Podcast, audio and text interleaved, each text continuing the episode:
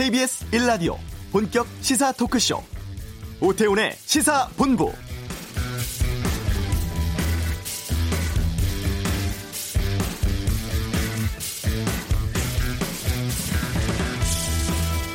통합 논의 석 달여 만에 어제 미래통합당 출범을 했습니다. 박근혜 전 대통령 탄핵 겪으면서 새누리당 간판 내린 지 3년 만에 보수 진영이 힘을 모으기로 한 것인데요.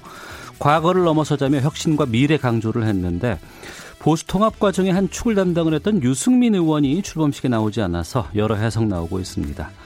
단순히 개인적인 일로 불참한 것일 뿐이다 이런 입장도 있고 요구했던 혁신에 미치지 못한 데다가 공천 문제가 해결되지 않고 있기 때문이라는 분석도 제기되고 있습니다. 총선을 두 달 앞둔 시점에 탄생한 미래통합당의 성패, 공천 과정에서의 인적 쇄신이 좌우할 것으로 보이는데요. 오태훈의 시사본부 2부 정치와투에서 미래통합당 상황 또 총선을 앞둔 각 당의 입장에 대해서 현역 의원들에게 의견 듣는 시간 준비하겠습니다. 코로나19 사태 계속되면서 자영업, 소상공인의 피해가 늘고 있는데요. 잠시 후 이슈에서 청와대 자영업 비서관 통해서 정부의 지원 대책 어떤 게 있는지 알아보겠습니다. 2019년 우리나라 자동차 산업에 대해서 세계 7위를 기록했다고 하죠.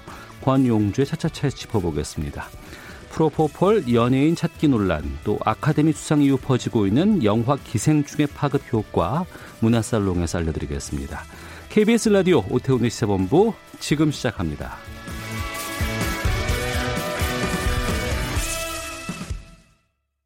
코로나19 사태가 장기화되면서 질병 관리라든가 방역도 중요하고요. 또 경제 상황에 대한 관리도 필요한 때입니다. 외식이라든가 외출하는 사람들이 줄어서 자영업자, 소상공인들의 사정이 어렵다고 하는데 정부가 어떤 대책 갖고 있는지 좀 알아보도록 하겠습니다. 첫 청와대 자영업 비서관 자리에 임명된 인태연 비서관 연결해서 자세한 내용 듣겠습니다. 안녕하십니까? 네, 안녕하십니까. 인태연입니다. 네. 네. 이 코로나 19 때문에 특히 자영업자, 소상공인들의 걱정이 좀 많습니다. 그래서 대통령이 지난주 남대문 시장 찾기도 했는데 지금 소비 상황이 어떻습니까? 예, 그 정부에서는 그 코로나 19에 대한 대응책을 그래서 세우려고요. 예. 매일 시장 상황을 점검하고 있는데요.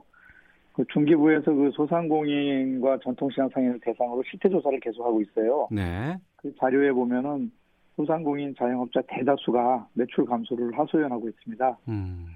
그래서 그 매출 감소가 지금 제일 어려운 그 요인으로 하고 있고요. 네. 실제로 제가 전통시장이나 골목 상권에서 만나서 상인들과 얘기해 보면은 예. 매출 매출이 너무 급감을 하니까 음. 경영 곤란을 하소연하고 있어요. 그래서 그 코로나 그 19에 대한 그 초기 공포가 네. 워낙 컸잖아요. 예. 그 시민들이 외부 활동을 극도로 자제함으로써 이 매출 감소에 직접적인 영향을 아주 조기에 빨리 가져왔습니다. 예. 네. 이 자영업자들의 매출 감소 이건 자영업자뿐만 아니라 이 사업장에서 일하는 노동자라든가 납품업체와 같이 좀 파장도 크지 않겠습니까? 아, 그렇죠. 아무래도 자영업자들이 그 현장에서 이제 체감하는 매출 감소의 폭이 워낙 크니까 예. 이게 아무래도 비용을 조금이라도 줄이려고 이제 자구책을 마련하게 되지 않습니까? 네. 그러다 보면 아무리 아무래도 그 같이 일하는 그 노동자나 아르바이트생들이 그런 또 부정적인 효과에 의한 또 그 부담을 그분들이 또 받게 될 가능성도 굉장히 높죠. 네. 이게 뭐 예상했던 상황이 온 것이 아니기 때문에 상당히 걱정인데 우리가 네. 감염병 사태를 2015년 메르스 때 한번 겪었어요. 네. 문재인 대통령이 어제 어, 지금의 경제적인 피해가 메르스 사태 때보다 더 크게 체감된다라고 밝히기도 했었는데 그때와 네. 지금을 비교하면 어떻습니까? 사실 그 대통령님 말씀하신 게 이제 그 현장을 돌아다니시면서 예. 아마 그 피부로 느끼신 것 같아요. 자영업자들을 어. 만나서 하소연을 하니까. 네. 근데 실제로도 저희가 2015년 메르스 사태 때 그 중기부에서 조사한 자료가 있어서 봤더니 그 당시 조사에서 이제 메르스 그로 인한 매출 감소가 이제 끝날 때쯤에 조사를 해봤더니 한 35.6% 매출 감소가 있었거든요. 네. 근데 지금은 벌써 2월 10일 기준으로도 매출 감소가 30%를 넘고 있어요. 어. 그러니까 확실히 그 체감되는 부분도 있고 또 실제 하는 부분도 있다고 봐야죠. 예. 그래서 특히 그 이 어려운 게 당시보다 이게 자꾸 어려움으로 가는 게 뭐 중국 여행자도 전국에 분포하고 있는데 증상이 확실히 나타나기 전에 전염이 될 수 있다는 우려 때문에 예, 예. 경계심이 메르스 때보다 훨씬 강하잖아요. 어. 그로 인해서 그 우리 저기 시민들이 계속 외출을 자제하시다 보니까 소생공 소상공인들에 대한 매출의 영향이 좀 빠르고 넓게 확산되는 경향이 있는 거죠. 예. 정부 차원의 여러 가지 지원이라든가 대책이 좀 필요해 보이는데 어떤 대책들 준비하고 계신지 좀 여쭙겠습니다. 예, 우리 중기부나 이제 자영업 비서관실에서는 일단은 그 정부 전체적으로는 철저한 방역 그 감염원 관리를 해서 코로나 19가 더 확산되지 않도록 하는 게 제일 중요하고요. 예. 그러면서 우리 쪽에서는 아무래도 이런 코로나 19를 방역하면서도 소비 어떤 진작을 도모해야 되지 않겠습니까? 네. 그래서 일단은 그 대표적인 수단으로는 지역사랑 상품권, 음. 오미리 상품권 등 그 소상공인 전용 상품권이 있어요. 네. 그래서 이런 상품권의 할인 혜택을 어, 좀 조기에 많이 이렇게 음. 혜택을 줘서 그 쓸 수 있도록 지금 조처를 취하고 있습니다. 네. 전통시장은 오늘리 상품권을 조기에 대폭 발행하고요. 그것도 10%까지 할인 혜택을 주고요. 그 다음에 그 지역 사랑 상품권은 지역 선순환되는 그 사랑 그 상품 지역 상품권인데요. 네. 이것도 이번 코로나에 발행액을 대폭 늘릴 계획을 가지고 있습니다. 음. 그리고 구내식당을 이용하는 공무원이나 공공기관 직원들이 최대한 그 외부 음식점을 좀 이용하도록 유도하고 있습니다. 네. 청와대는 이미 그 지난 금요일부터 시작을 했고요. 또 지자체 공공기관에서도 이번 주 들어서 속속 그 동참하고 있습니다. 음. 그래서 이런 부분들이 좀 잘 되면은 아 잘 되게 해야 되고 네. 민간 기업에도 좀 퍼져나갈 수 있도록 좀 같이 홍보를 하려고 합니다. 음. 그리고 그 정부에서 소상공인들을 위해 경영안정 자금을 배정하고 있는데요. 네. 신청자가 많아서 확대를 추진하고 있습니다. 그 소상공인 진흥공단에서 지금 하고 있는 경영안정 자금이 어. 2월 13일 날 처음 시작을 했는데 예. 원래는 배정 금액을 저희가 200억 원으로 시작을 했습니다. 예. 근데 당일 날 989억 원이 접수되었고 어이구. 2월 17일 현재는 신청액이 2,278억 원에 달합니다. 벌써요? 예, 그래서 이 부분들을 빠른 시일 내에 늘려서 어. 어, 모든 분들이 이 자금을 받을 수 있도록 하려고 지금 저희가 어, 급히 진행하고 있습니다. 네. 모든 분들이 받을 수 있도록 지원하겠다고 하셨는데 지금 당장 어려운 분들 그러다가 어 방송 네. 듣고서 나도 이 경영 안정자금 받아야 되겠다라고 하시는 분들은 어떻게 하면 되겠습니까? 예, 지금 지역사랑 상품권이나 지자체는 뭐 시군 구청에서 구입하고 온누리 상품권은 농협에서도 구입하는데요. 예. 경영 안정 자금은 그 지역별로 있는 소상공인 진흥센터가 있습니다. 소상공인 진흥센터요? 예, 예. 어. 중기부에서 운영하고 있는 소상공인 진흥센터가 있는데 네. 거기서 이제 신청을 지역별로 받을 수 있습니다. 음. 소비 위축 때문에 어려운 부분도 있지만 자영업자들에게 현실적으로 참 부담이 되는 게 점포 임대료 같은 거 아니겠습니까? 그렇죠. 예. 당장에 지금 운영이 힘든 상황이기 때문에 점포 임대료 같은 거 내기도 좀 어려운데 임대료 네. 부분에 대한 지원도 가능할까요? 예, 지금 그 점에 대해서 저희가 지금 그 정리를 해나가고 있습니다.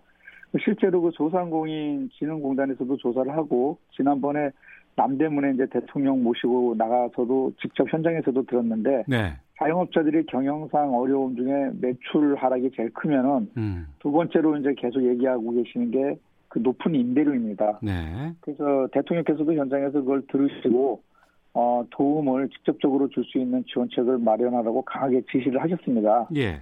그런데 최근에 그 전주 한옥마을 전주 모래내 시장에서 음. 그 건물주들이 고통 분담 차원에서 3개월에서 6개월까지 임대료 작게는 5%부터 높게는 뭐 30%까지 인하해 주는 분들이 계셨더라고요. 예. 그래서 이런 자발적인 결정에 대해서 대통령께서 굉장히 높이 어, 평가하시고 또 그 부분을 지지하셨습니다. 그래서 음.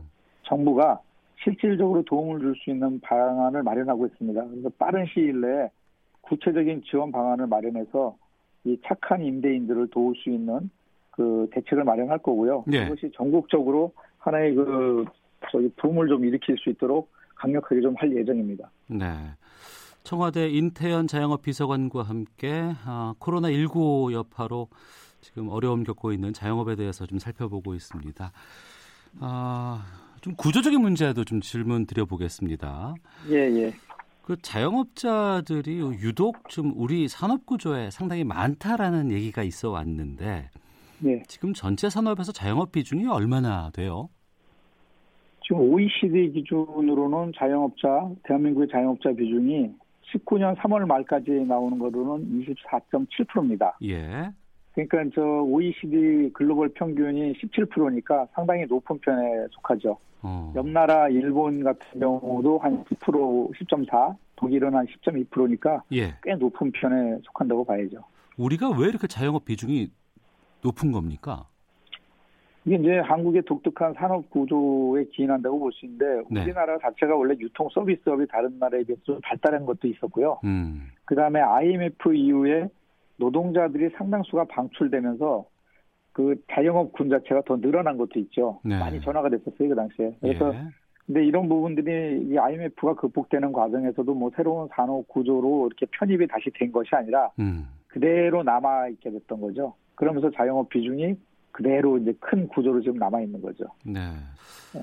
자영업자들이 많은 가운데 상인들이 그래도 생활을 영위를 하셔야 되는데 예.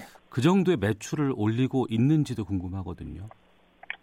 사실 뭐 최근에 많이 어려워지긴 했는데 이게 2000년대 그 한 초중반까지만 해도 그 회사에서 그 IMF로 인해서 구조조정 당해서 나왔던 꽤 많은 실직자들이 네. 그 재기할 수 있었던 발판이 됐던 곳이 자영업 시장이었습니다. 어. 그래서 그 당시만 해도 나오셔가지고 한 10년 동안은 뭐 정규직 임금 근로자 못지않게 수입이 꽤 괜찮았습니다. 자영업자들이. 네. 근데 2000년대 한 중반을 넘어서면서부터 대기업이 유통에 본격적으로 뛰어들게 됩니다. 어. 그러면서 골목시장, 전통시장의 매출이 이제 급격히 하락하기 시작했죠. 그래서 지금은 이제 자영업 시장이 먹고 살기가 좀 팍팍한 곳이 됐는데요. 그럼에도 불구하고 또, 또 많은 수의 자영업자들은 최선을 다해서 또 자신의 시장에서 살아남아 있고요. 네. 성장하는 분도 있고, 발전하는 부분도 있고, 어떤 희망의 씨를 이쪽에 잘 심는 분들도 또 있는 것도 사실입니다. 네.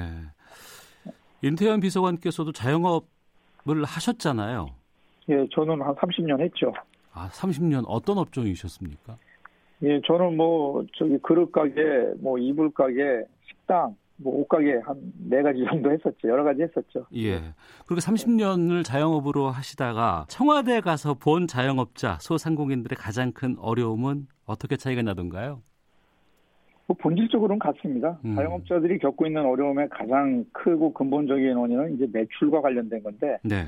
이거는 이제 시장의 어떤 과잉에 그 문제가 있다고 보고요. 음. 구조적인 문제가 있다고 보고, 그러니까 시장은 그 유통 시장은 한정돼 있는데 그 자영업 시장에 자영업자들과 대기업과 최근에 뭐 온라인과 이런 것들이 진입을 하면서 매출을 나눠 먹게 되잖아요. 결국. 예, 예. 그러니까 이렇게 나눠 먹다 보니까 아무래도 자영업자들은 제가 장사하던 그 30년 중에 최근 10년이 가장 그 힘든 상황이 돼버린 거죠. 어. 예. 그러니까 여러 가지 뭐 구매 구조라든가 서비스업 구조 같은 것들이 10년 내 상당히 많이 바뀌었습니다. 굉장히 많겠죠. 그리고 이제 집 주변에 있었던 뭐 문구점이라든가 비디오점이라든가 네. 이런 데는 다 네. 사라질 수밖에 없는 환경이 돼 버렸고요. 예, 예. 게다가 최근에는 뭐 배달 앱이라든가 온라인 시장 영향이 좀 상당히 크지 않습니까?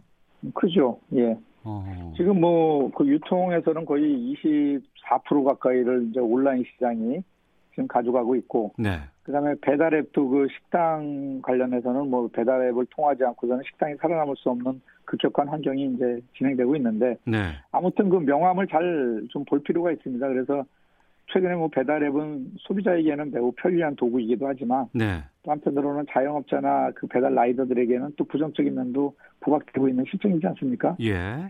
배달의 민족 등 그 배달앱들의 수수료로 수수료 문제로 자영업자들과 이제 갈등이 있고 음. 식당 주인이 어려움을 겪고 있습니다. 또 라이더들도 수입이 변변치 못해서 조금이라도 배달하려고 경무에 시달리기도 하고 또 온라인 시장 같은 경우는 그 팽창 흐름이 있어서 네. 자영업자들도 어느 정도 적응하고 적응 활용해야 되는 측면이 있긴 한데 아무래도 이제 유통 대기업과 그 또 온라인 시장에서 경쟁을 한다는 게 팽창 속에서 적응할 수 있는 여력이 약하죠. 그래서 이런 명함이 있기 때문에 그런 음. 것들에 대한 그 소상공인 자영업자들 또는 라이더들 이런 부분들이 생태적으로 같이 상생하면서 이런 것들을 발전시켜 갈 수는 없느냐 하는 이제 고민이 이제 굉장히 크죠. 네. 그러니까 그 부분을 개인 자영업자분들께서 어, 극복하기에는 쉽지 않으실 것 같고요. 예. 또 고령화되고 나니까 이제 퇴직하고 나서는 또 갈 수 있는 곳이 자영업밖에 또 없지 않나라는 한계도 분명히 있는데 자영업 그렇죠. 시장은 줄 수밖에 없는 구조이고 예. 이것을 어떻게 좀 타개해 나갈 수 있을까라는 고민이 들거든요. 그렇죠. 지금 그 뭐 그 자영업자들 같은 경우가 과거에는 독립적인 영향이기보다는 네. 중소기업의 저 하부단이라든가 아니면 좀 파편적인 어떤 구조로 이제 봤다면은 최근에는 2018년 이후에 그 대통령께서 이것을 독립적인 어떤 산업으로 봐야 된다. 정책, 음. 산업 정책 영역으로 봐야 된다라고 이제 말씀을 하셨죠. 예. 그래서 최근에 이제 이런 부분에 대해서 법적 장치라든가 제도적 장치뿐만 아니라 그 예산 지원이라든가 이런 것들에 대해서도 어, 필요할 때 조금씩 주는 그런 형태들이 아니라 음. 그 구조화 시켜야 된다라는 이제 과제가 생긴 거죠. 그리고 뭐 온라인 시장 같은 경우도 급격히 발전을 하는 과정에서 거기서 생길 수 있는 수수료의 그 부당성이라든가 또는 그것으로 인해서 의리 당해야 되는 뭐 이렇게 불공정 거래라든가 이런 거에 대한 그 법적 제도적 장치가 없잖아요. 예. 그래서 그런 것들을 이제는 하나하나 좀 만들어 나가서 그런 것들이 방생할 수 있는 어떤 구조를 만드는 쪽으로 가야 된다. 이런 이런 생각을 지금 하고 있는 거죠. 네. 굳이 이번 사태가 아니더라도 좀 여쭤보겠습니다. 네. 어, 정부 여러 가지 경제 정책 가운데 자영업자들에게 부담이 되는 것, 이 네. 최저임금 인상 부분이 있었습니다. 예, 예. 여기에 대해서는 어떤 입장이세요? 그 자영업 비서관으로 제가 2018년 8월달에 들어옵니다. 예, 예. 그때가 이제 가장 그, 그 최저임금으로 인한 갈등이 그, 그 정점을 이룰 때였어요. 어. 그래서 제가 들어와가지고 그 자영업자들 그리고 당사자들과 함께 TFA를 청와대에서 아예 구성을 했습니다. 예. 그래서 현장 목소리를 반영해서 당과 정부와 청와대와 그다음에 자영업자들로 구성된 TF를 통해 가지고 종합 대책을 수립했죠. 음. 그래서 이제 비이용 부담을 덜어주는 어떤 카드 수수료도 대폭 인하했고요. 네. 또 대규모 유통업체로 갈 매출을 지역 소상공인한테 돌리는 어떤 선순환 경제를 어떻게 하느냐 해서 지역 상품권을 년도에 2조 3천억을 발행하고 올해는 3조 발행할 계획을 만들었거든요. 어. 저는 이제 최저임금이 인상된 것 자체도 굉장히 부담을 줬지만 음. 최저임금의 인상을 감당할 수 없었던 그 자영업 시장의 매출 저하에 있다고 봤거든요. 예. 그래서 따라서 이런 매출 저하가 그 자영업 시장에 어느 정도의 그 과잉으로 온 것이기 때문에 저는 그 소상공인의 영역과 대기업의 영역 간에 좀 균형을 이루어서 음. 소상공인들이 매출을 그대로 좀 어느 정도 유지하거나 발전할 수 있는 좀 공간을 좀 형성해 줘야 된다 보호 공간을 네. 이렇게 생각하면서 이제 계속 지금 가고 있죠. 예. 네. 자영업 30년 하시다가 청와대로 가셨어요. 청와대 안에서는 네. 현장의 목소리를 전하는 역할을 하실 수 있을 것 같고 또 네. 현장으로 오셔서는 청와대의 입장을 또 전하는 어, 상황도 될 것 같은데 좀 어려움도 좀 많이 있으실 것 같았어요. 예, 많죠. 여기 이제 안에서 우리 소상공인 자영업자의 그런 것들을 전해서 어떤 정책으로 만들려면은 그 많은 그 기관과 네. 그다음에 이해 당사자들을 대변하고 있는 조직들과 그 소통을 해야 되는데 예. 그것과 함께 또 뭐 예산, 법령 이런 또 다양한 부처하고 협력하는 이래야 복합한 문제가 풀리는데 이게 사실 제가 그 자영업 비서관으로 오기 전에는 그 현장에 있던 사람이라 음. 현장 감은 있지만 이런 것들은 대단히 그 경험이 좀 유창하지 않습니까? 네. 그래서 그런 것들을 하나하나 풀어나가는데 좀 어려움이 있고요. 또 한편으로는 그 제가 현장에 있을 때는 현장의 의견을 100% 얘기하면 됐었는데 네. 지금은 그 현장에 있는 분들의 의견 중에 가능한 부분과 가능하지 않은 부분 그리고 그게 집행되기 위해서 무엇이 필요한가를 현장에 그 전달해 줘야 되는데 네. 그게 또 만만치 않은 일이죠. 음. 그래서 그 어떻게 보면은 중간에서 아, 잘하면 되게 좀 좋은 역할을 할 수 있지만 잘못하면은 대단히 양쪽에 의해 가지고 제 역할이 좀 힘들어질 수 있는 그런 아주 어려움에 어려운 자리에 지금 있습니다. 알겠습니다. 마지막 질문 네. 드리겠습니다. 네. 인태현 자영업 비서관께서 추구하는 목표 과제는 어떤 겁니까? 일단은 제가 희망하는 그 자영업 시장의 모습은 그 소상공인 자영업자들이 자신의 일에 이렇게 충실하면은 예.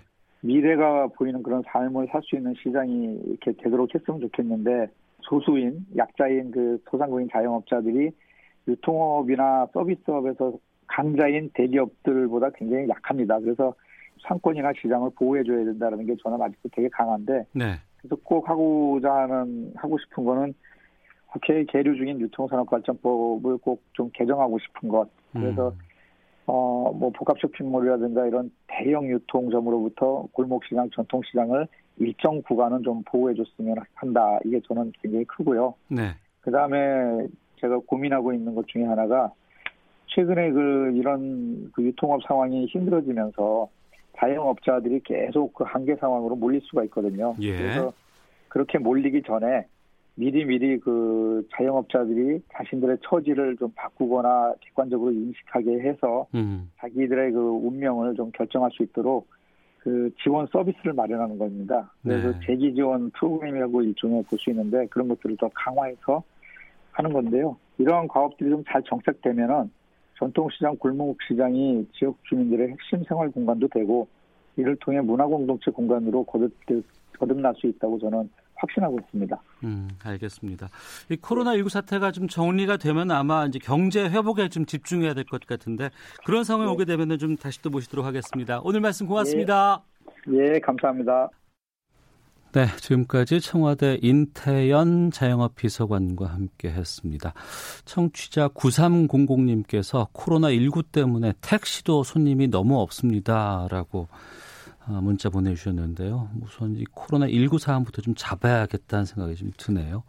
자, 이어서 이 시각 교통 상황 확인하고 헤드라인 뉴스 듣고 돌아오도록 하겠습니다. 교통정보센터부터 가죠. 공인혜 리포터입니다. 네, 이 시각 교통정보입니다. 어제 큰 사고가 있었던 순천 완주고속도로 3회 2터널 상황입니다. 오늘은 양방향에서 전면 통제가 되고 있는데요. 어제 사고 여파로 현재 터널 내부 보수가 필요한 상태고 부서진 차량의 잔해와 화물 등도 터널 내부에 흩어져 있어서 이 모든 것들 치우는데 3에서 4일 정도 소요될 전망입니다. 또 반대편인 순천 쪽도 합동 감시 끝날 때까지는 차량 통행 제한될 예정이니까요. 북남원 나드목과 오수 부근 오가는 차량들 주변 745번 국도 등으로 우회 이동하셔야겠습니다. 서울 시내 강변북로 구리 쪽 성산대교 못간 2, 3차로에서 여전히 사고를 처리하고 있어서 가양대교부터 정체가 심하고요. 내부순환도로 성산 쪽 성산 램프 강변북로 구리 방면 진출로 2차로에서도 추돌 사고가 발생해 밀리고 있습니다. 끝으로 동부간선도로는 의정부 쪽으로 원릉교를 지난 3차로에서 사고를 처리하고 있어서 이 사고 구간 지나 상계교까지도 정체입니다. KBS 교통정보센터였습니다. 헤드라인 뉴스입니다. 코로나19 확진자가 대구에서 한명 추가로 확인돼 확진자 수는 31명으로 늘어났습니다. 12번째, 14번째 환자는 오늘 퇴원했습니다. 요코하마에 정박해 있는 크루즈선에 탑승한 우리 국민들을 데려오기 위해 대통령 전용기인 공군 3호기가 출발했습니다. 한국인 4명과 일본인 배우자 1명을 태우고 내일 김포공항에 도착할 예정입니다. 중국에서 코로나19의 확진자와 사망자 증가세가 점차 둔화하고 있습니다. 어제 확진자 수는 1,800여 명으로 2,000명 아래로 떨어졌고 사망자는 98명을 기록했습니다. 민주당 이인영 원내대표가 임미리 교수 고발건 등과 관련해 집권 여당의 원내대표로서 심리를 끼쳐 송구스럽다며 더욱 낮고 겸손한 자세로 민생에 집중할 것을 약속드린다고 국회 교섭단체 대표연설에서 밝혔습니다. 바른미래당이 의원총회를 열어 비례의원 9명을 제명했습니다. 지역구 의원들도 조만간 탈당할 것으로 알려져 사실상 당 해체 수순에 들어간 상황입니다. 지난 13일 조업을 재개했던 현대자동차 울산 1공장이 부품 부족으로 오늘 또다시 휴업에 들어갔습니다. 지금까지 헤드라인 뉴스 정원다였습니다.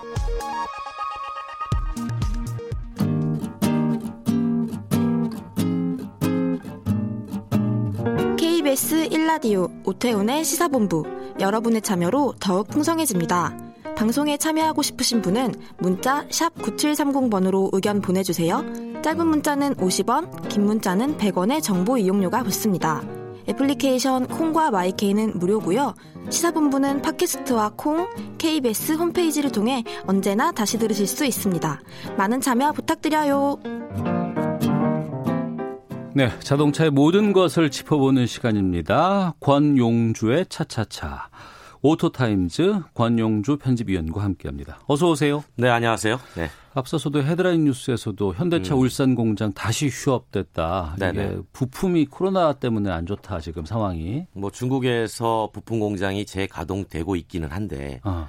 예, 만들어서 한국에 넘어오는 시간이 걸리잖아요. 예. 그게 물론 비행기로 가지고 오면 빨리 가지고 올 수 있습니다. 음. 근데 비행기로 가져오는 비용이 원가가 배로 맞잖아요. 가져오는 비용보다 무려 15배가 높아요. 음. 그러니까 그 비용에 대해서 어, 일부 좀 지원이 필요하지 않겠느냐 이제 그런 거고요. 그리고 지금 만들어내는 물량 자체가 전체 공급을 다 커버할 정도로 아직 완벽하게 올라가지 못해서 네. 일부 공장은 부족한 사태가 있는 거죠. 예.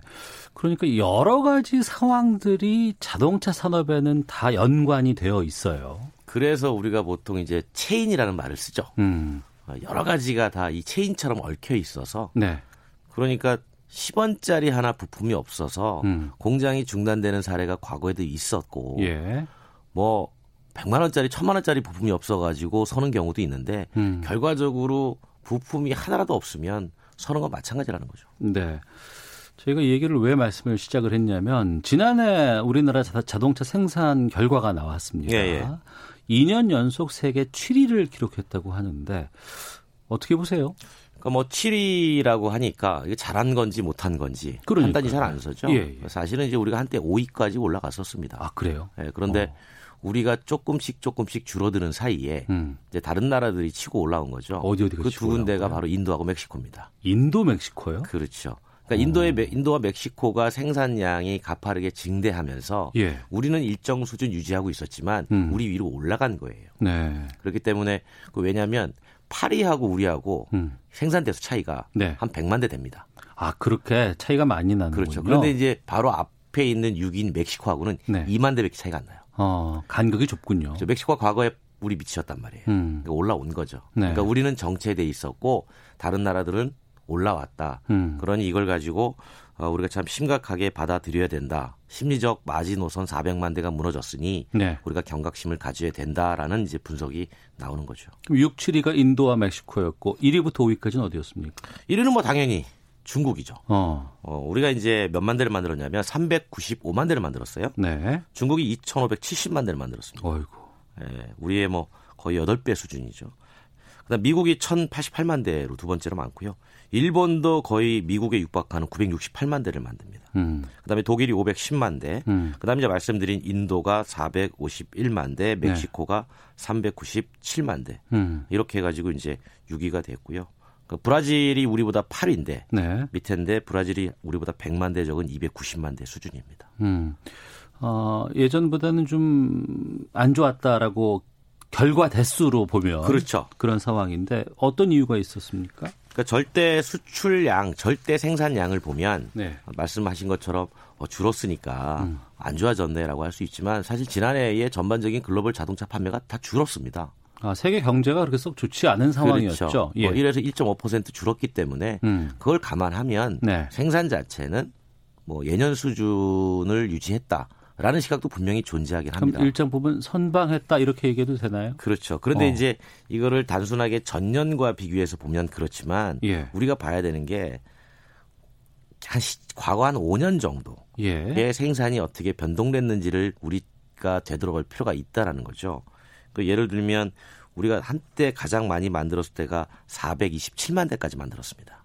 그거와 비교해서는 꽤 많이 떨어졌네요. 그렇죠. 그게 불과 예. 10년 전이에요. 어. 2010년. 어. 그러니까 10년 사이에 정점을 찍고 예. 해마다 줄어든 겁니다. 어. 그럼 한번 생각해 보시면 427만 대에서 395만 대가 됐으니까 예. 약간 30만 대 정도 줄어든 거잖아요. 어. 그러면 10년 사이에 어, 현대자동차 아산에 있는 30만 대 공장 하나가 예. 사라진 거예요. 음. 지난해 뭐 경제 위기, 경제 상황이 안 좋았다는 것만 갖고는 이게 해법은 안 나올 것 같은데요. 그렇죠. 우리 입장에서 보면 단순히 다른 나라와 비교하는 게 중요한 게 아니라 음. 왜 우리 자체의 국내 생산이 해마다 이렇게 떨어지고 있느냐. 예. 그 부분을 좀 더 봐야 네. 어떤 대책이나 어, 돌파구가 찾아지는 거죠. 그럼 뭐 비용적인 측면도 있을 것 같고 회사 내부 사정 같은 것들도 있을 것 같고 또 한편에서는 일부에서 제기하는 뭐 노사 갈등이라든가 이런 부분도 네. 있을 것 같기도 그러니까 하고. 크게 보면 두 축입니다. 예. 그러니까 하나는 이제 노사 갈등에 따른 비용 증가가 하나 있는 거고 음. 또한 가지는 국내에 기반을 두고 있는 회사는 괜찮은데 네. 그 외국계 기업들 있죠. 아, 뭐 GM이라든가. 그렇죠. 한국 예, GM이나 예. 르노 삼성이나 뭐 쌍용 자동차는 이 외국계 기업들의 국내 생산이 줄어들고 있다라는 점이 음. 이제 마음에 걸리는 거죠. 그왜 아, 그러냐면 예.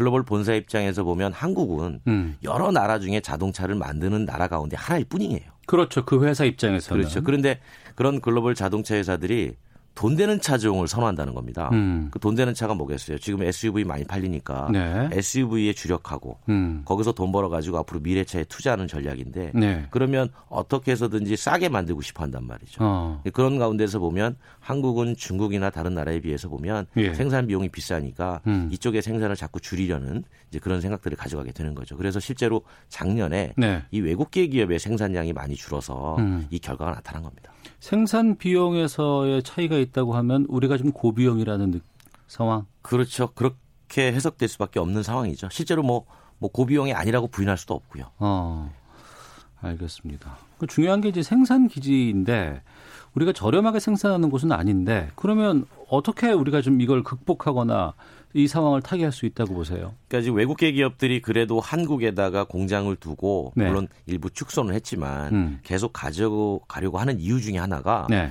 우리가 개발을 잘합니다. 개발을 잘한다. 네, 예를 들어서 미국 사람 10명이 차 한 대 개발하세요. 천 원 들면 네. 우리 똑같은 한국 사람 10명이 차 한 대 개발하는데 800원, 900원이면 돼요. 아, 그건 상당히 경쟁력이 높네요. 아, 상당히 경쟁력이 높은 개발 어. 능력을 어. 갖고 있습니다. 그러니까 예. 개발도 저렴하게 할 필요가 있잖아요. 음. 그러면 개발한 곳에서 가급적 생산을 하는 것이 네. 현지의 부품 조달하기도 좋고 음. 그래서 그 전략이 있어요. 그래서 사실은 국내에 있는 외국계 기업들의 개발 능력을 네. 지금보다 월등히 좀 높일 필요가 있다. 어. 그래서 그 개발에서 비용 세이브 되는 게 생산에서 조금 올라가더라도 예. 상세가 되게 만들어주면 어. 글로벌 본사 입장에서는 그냥 100원에 만드는구나. 이렇게 생각할 수 있거든요. 예. 우리는 그 전략을 좀 가져갈 필요가 있습니다. 그리고 우리 이제 노동자들의 기술이 워낙에 좀 좋으니까 예. 그리고 고비용이라는 걸 극복할 수 있는 건 많이 만들면 그 고비용이라는 부분이 좀 상쇄될 수 있지 않습니까? 그 생산성이라는 건데요. 뭐 예. 를 들어서 한시간에 10대 만들 수 있는데 음. 우리가 한시간에 7대밖에 못 만들고 있으니까 네. 1시간에 8대, 9대까지 조금 높여 주면 음. 충분히 그 비용 면에서는 어느 정도 또 어, 이익을 보전받을 수가 있지 않습니까? 예. 그러니까 이 부분에 대해서는 이제 노사 간에 음. 좀 음, 글로벌 상황을 좀 직시하고 네. 우리가 지금 현실을 바라볼 수 있다라는 게 지금 자동차 회사들의 트렌드가 뭐냐면 음. 개발, 네. 생산, 예. 판매를 다 분리시킵니다. 예, 그건 몇 번 다뤘었어요. 네, 제가 저희가. 말씀드렸잖아요. 예, 예. 그러니까 그러면 우리가 지금 개발 잘한다고 그랬잖아요. 어. 그다음에 이제 생산은 그렇게 경쟁력이 있는 측면은 아니고 어. 판매는 그냥 어디든 잘 만든 곳에서 갖다 팔면 되니까 음. 생산에서만 조금 경쟁력을 높여주면 예. 어, 앞으로의 경쟁력도 어, 유지는 할 수 있을 것이다. 음. 이렇게 보는 거예요. 그런데 이제 그런 부분들이 노사 갈등에 의해서 자꾸 대외적으로 문제가 불거지고 하니까 네. 한국에서 많이 만들면 안 되겠구나라는 생각을 주게 되는 거죠. 음, 상생에 대한 고민은 반드시 필요합니다. 그렇죠. 지금 현대기아차 쪽은 그래도 좀 생산량이 계속 늘고 있다곤 하던데 다른 3사의 돌파구가 좀 중요하지 않나 싶거든요. 그렇죠. 지금 올해도 좀 어렵다고 보는 것이 이 우리나라는 기본적으로 자동차를 수출해서 유지를 하는 나라입니다. 네. 그러니까 시장 자체가 작기 때문에 내수 시장은 좀 작으니까. 그렇죠. 우리가 이제 아. 전체 400만 대를 만들었는데도 그중에 실제 국내에 파는 건 135만 대밖에 안 돼요. 예. 나머지 260만 대는 다 해외로 내보냅니다. 음. 그렇기 때문에 어, 어떻게 해서든지 수출의 돌파구를 찾아야 되는 입장이고 예. 특히나 올해 이제 한국 GM이나 쌍용차 또 음. 르노 삼성 자동차도 내수보다는 예. 수출에 적극적으로 나서야 되는 그런 시점이에요. 작년에 줄어든 게 바로 수출이 줄었기 때문에 아. 그만큼 생산이 줄어든 상황이었단 말이죠. 그래서 예. 수출 쪽을 얼마나 돌파구를 만들어서 그 과거에 몰락했던 시장을 회복하느냐 어. 여기에 따라서 올해의 우리 성과가 좀 달려 있지 않나 뭐 이렇게 예측을 해보는 겁니다. 예. 그리고 전기차 쪽은 우리가 상당히 많은 강점을 갖고 있다는 얘기도 들었어요. 그런 음. 쪽을 좀 돌파하는 것도 의미가 있지 않나요? 그렇죠. 전기차는 뭐 지금 이렇게 어느 수준이 앞서 있다 뒤서 있다 이렇게 평가가 좀 어렵습니다. 어. 어. 출발선상에서 이제 뭐 한 1, 2km 간 상황이어서 음. 저기 42 1.19 마라톤 종착지까지 감안하면 네. 아직까지는 뭐 충분한 경쟁력을 가지고 있는 거죠. 알겠습니다. 권용주의 차차차 오토타임즈 권용주 편집위원과 함께했습니다. 고맙습니다. 감사합니다. 예, 잠시 후 2부 정치화투 총선 두 달도 채 남지 않았습니다. 짚어보고요. 문화살롱도 함께하도록 하겠습니다. 멀리 가지 마시고 잠시 후 2부에서 뵙겠습니다.